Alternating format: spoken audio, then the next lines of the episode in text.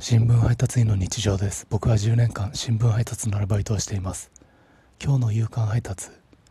僕の配達区域は最近上空を飛行機が通過することが多くなったんですけど今日配達中バイクを止めてそれを見入っていました。したら貴婦人の方が「近いですね」と話しかけてきました「あ近いですね」としか返せませんでした。